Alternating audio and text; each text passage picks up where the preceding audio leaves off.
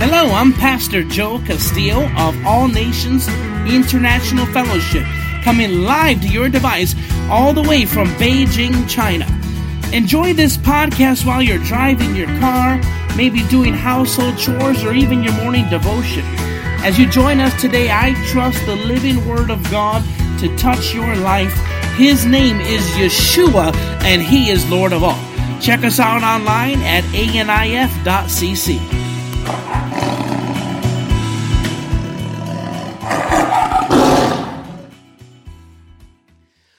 Over the last few weeks, we have been teaching on divine healing in what I call a school of healing.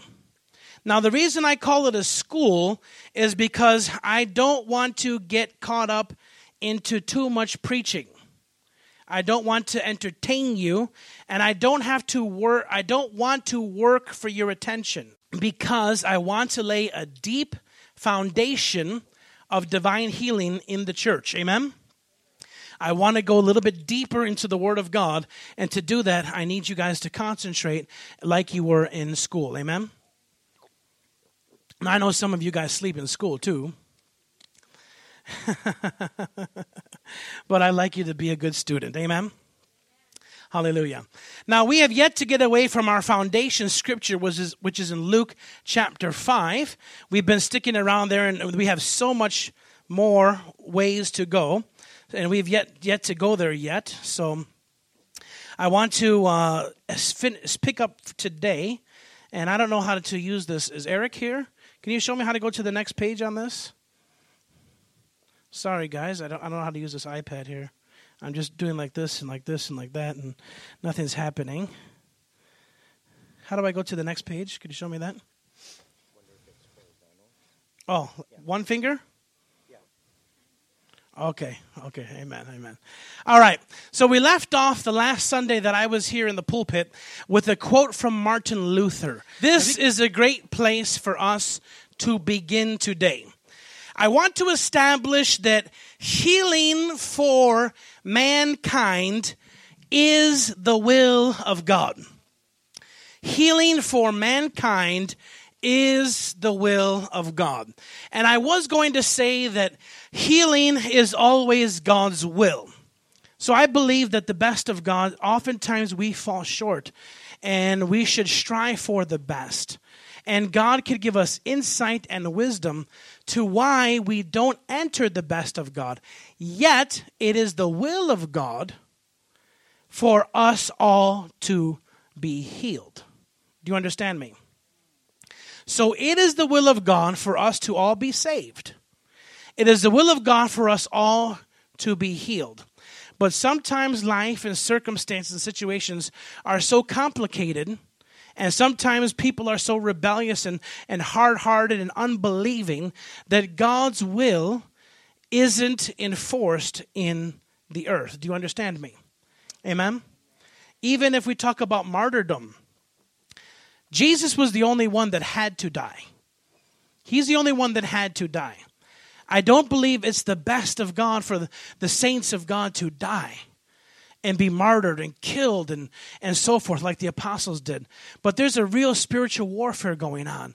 And the apostles, some of them were stoned and risen up, and they were they were imprisoned and this and that, and they went through so many things, and God healed them and delivered them and healed them and delivered them. But finally the time came where each and every one of them faced torture, and each and every one of them faced being martyred and maybe it would have been the best of God for them to be delivered and you know again and again and again and so forth. But you know God took that blood. God took the blood of the martyrs.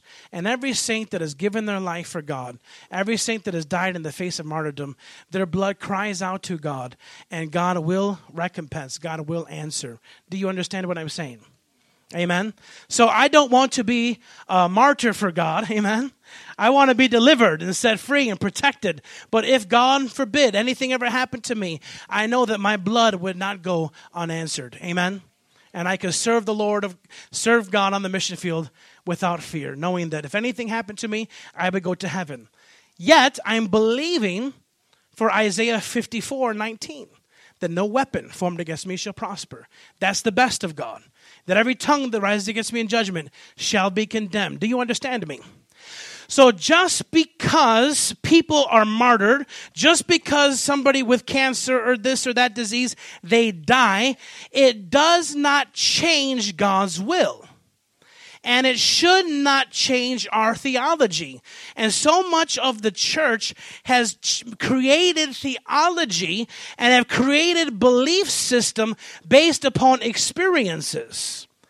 And the truth is, they don't understand exactly why these things have happened. So they make theology up like, oh, well, the Lord heals some and some he doesn't. Or it must have been God's will for this person to be healed and not for this guy to be healed. And they come up with, or, or some people, oh, God doesn't heal anymore. He used to do that back in the 2,000 years ago, but now he stopped. And people have come up with theology that is against God's word based upon their experience. And we have to stop trying to be God and figure everything out, but we have to simply trust and believe his word because his word is the only thing that we can fully trust, believe, and rely on, regardless of our experiences. Do you understand me? Amen? Is this making sense to anybody? So, the bottom line is that God has, H A S, He has already, He has healed all mankind when He took sin on the cross. God has already healed all of humanity 2,000 years ago, 33, something like that AD, God healed every single person in the world. Healing was provided, I should say. Because sickness began when sin began. The entry point for sickness was when sin came into the earth. Prior to sin coming into the earth, there was no sickness, disease, and death. Romans chapter 5, verse 12 says it like this Wherefore, as by one man sin entered into the world. So the entry point of sin is death. Watch. Wherefore, as by one man sin entered into the world, and death by sin. And so death passed upon all men, for that all have sinned. For until the law, sin was in the world, but sin is not imputed when there is no law. Nevertheless, death still reigned from Adam to Moses. From Adam to the law, death still reigned, even over them that had not sinned like Adam did or had not sinned after the similitude of Adam's transgression. So we see the entry point of death was sin. What is sickness? What is dis-ease? Sickness is limited death. Can you say that with me? Sickness is limited death. Let's say that again. Sickness is limited death. If you get sick enough, you will die. not me, not you. No. If somebody, if one of those sinners out there, if one of those sinners gets sick enough, they will die. So we can actually say this same scripture another way, and I want to say this same scripture another way to paint a very clear picture in your mind, okay? So let's go to the next verse, Romans 5:12. We'll read it again. And this time I want us to look at it like this. Are you ready? Wherefore, as by one man sin entered into the world, and sickness by sin. And so sickness passed upon all men, for that all have sinned. For until the law, sin was in the world. But sin is not imputed when there is no law. Nevertheless, sickness reigned from Adam to Moses, even over them that had not sinned after the similitude of Adam's transgression. Are you getting a clearer picture?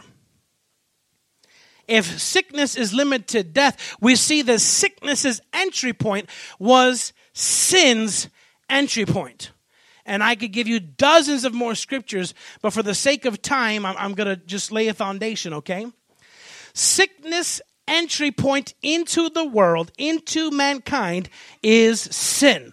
This is why John chapter 3, Jesus being nailed to the cross, was the same reference to Moses being lifted up, lifting up the serpent in the wilderness. John chapter 3 14 says, Moses lifted up the serpent in the wilderness, and the people were healed in the wilderness when when the jewish people they were sick and they were dying and sickness was spreading and and so forth god commanded moses to take a snake make a snake out of brass and attach it to a pole and anyone who would look at that image say look at that image and when he lift up that image of that brass serpent upon the pole, when they would look upon it, they would be healed. Let's take a look at that in Numbers chapter 21. Do I have a picture of that too? No, no we'll start with number 21. Numbers 21 9 says this So Moses made a snake out of bronze, excuse me, bronze, not brass, and attached it to a pole.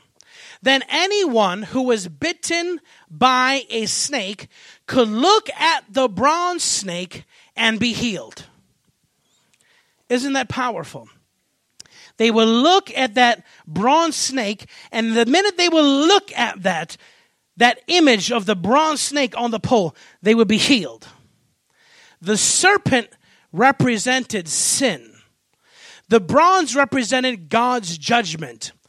Jesus became sin for us when he was lifted up on that cross on Calvary, Jesus became sin for us and he took the judgment of God.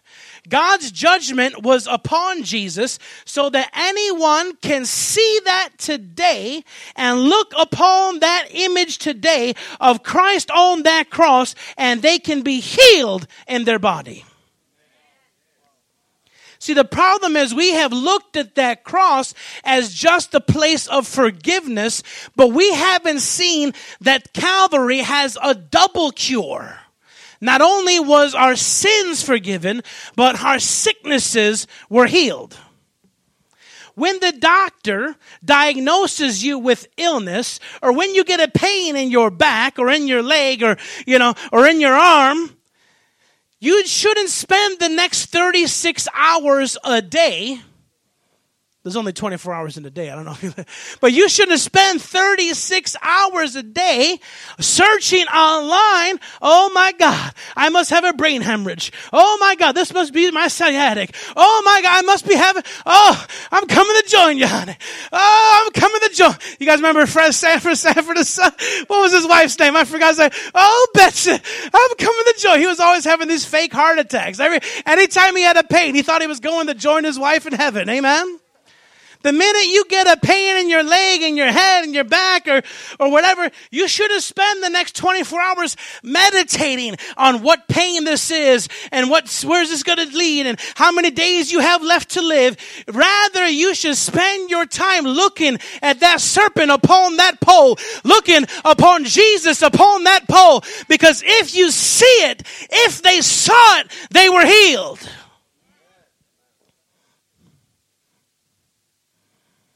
The cross is our source of healing. It's Calvary's double cure. John chapter 1, verse 29. Do I have a picture of that too? There it is. Here we have the just as Moses lifted up the serpent in the wilderness, even so, say, even so, must the Son of Man be lifted up, that whoever believes in him should not perish, but have everlasting life. We're going to get into that scripture a bit more. John chapter 1, verse 29. The next day, John seeth Jesus coming unto him, and he saith, Behold, look, the Lamb of God, which taketh away the sin of the world. You notice it's not sins, plural. It's not you're lying, you're stealing, you're cheating, you're smoking. Jesus dealt with sin singular. The whole darn, could I say darn? Is that is that biblical? I don't know. The whole dang, could I say dang? Dang to the dang dang. The whole dang thing. He took sin in its complete entirety on that cross. Amen. He took sin, past, present, and future. Some of us think that God only forgave our pre Jesus sins. That Jesus only forgave all the sins we did up until baptism, but after baptism, you in trouble. Come on now, don't, pe- don't we think that? Jesus not only died for your past sin, but he's died for your present sin and he's died for your future sin. How many know that in God's eternity, there is no past, present, and future? It's all done. And in God, once you receive the blood of Christ and you've been born again, everything you done, did, was going to do, finna do. They say in Chicago, finna do. That finna, finna means you're going to. What you finna do is forgiven. Amen. Because in God's realm, it's already done. Romans says that if you believe you've been justified, if you've been justified, you've been risen with Him. You've been glorified with Him in the, in eternity, in reality. Even, even physics tells us that we're just living out a hologram of what's already done in another dimension. That's science, folks. But that's also biblical. Amen. Hallelujah, Jesus. That's why it says those of you that come in church, get saved, and then they get offended and leave, they were never with you in the first place. They were never even really with you in the first place. Amen? Hallelujah. In the Old Testament, healing was just a promise. If you can see that serpent upon the pole, you can be healed. If you can simply see your sin upon Jesus. That's why I love that song. I'll never know how much it costs to see my sin upon that cross. We used to sing that in Bible college, just that chorus for 45 minutes. And we would just sing, and I never know how much it costs to see my sin upon that cross. And we would just, just begin to over and over for 20, 30, 40 minutes until you just see your sin upon that cross and you can be healed. Amen? So, healing is a provision now, it's not a promise. But in the Old Testament, it was just a promise. Now it's a provision. There's a difference between provision and promise. Amen? If I promise to put money in your bank, or if I've already put money in your bank, it's a bit different. Amen? Let's look at Exodus chapter 23. It says here in verse 25 a promise, you shall serve the Lord your God, and he shall bless thy bread and thy water, and I will take sickness away from the midst of thee. This is under a lesser covenant. Psalms 103, 2 through 3. Bless the Lord, O my soul, and forget not all his benefits, who forgiveth all thine iniquities, and who healeth all thy diseases. This was a promise back then. Exodus 15, 26, and has said, If thou wilt diligently hearken to the voice of the Lord thy God, and will do that which is right in his sight, and will give he- ear to his commandments, and keep all of his statutes, I will put none of these diseases upon thee, which I have brought upon the Egyptians, for I am the Lord that healeth thee. All those verses are good enough to shout about and praise about and give glory about and to be healed about. But how many know those were just promises? And God healed folks, healed all of Israel. There was not a sick or a feeble one among them. When the children of Israel left the, uh, Egypt, every single one of them received healing. Every single one of them received prosperity. Every single one of them received strength, and their shoes did not wear out. We had to stop the recording at that point, but you might be listening right now and you say, Pastor Joey, I wanted to pray that prayer. If I was there, I would have prayed with you. I'd like to pray right now, as a matter of fact. I'd like to give my life to Jesus Christ. I would like to have God in my life, and I'd like to know Jesus as my Savior and my Lord and surrender my life to Him. You know, repentance means to turn away from your way of doing things and to turn to God's way. We've done things our own way, like they used to say in Alcoholics Anonymous and Narcotics Anonymous, when I did the 12 steps, they said your best decisions and your best ways of thinking and your best ways to handle life have gotten you to this situation. And now it's time to trust a higher power. Well, there is no higher power than the God of all the earth. His name is Jehovah. And he sent his son Jesus to die for you. And through him, you can turn from your way of doing things to His way. And His way is the right way because He made you and He made you for a purpose and He knows exactly what you need to p- pull out your potential to forgive you of your sins, deliver you from the things that keep you away from God in a sin and death cycle.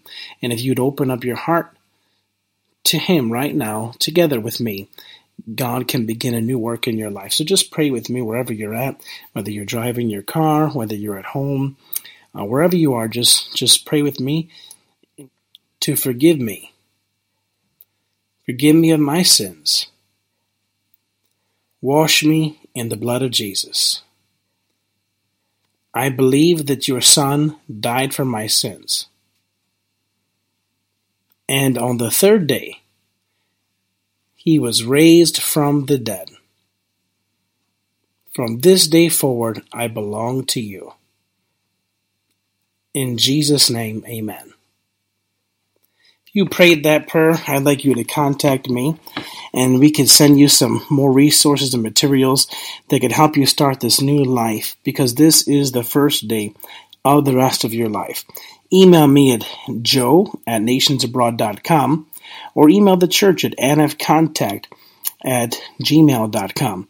And we'd love to speak with you and just correspond with you and put you on the right path.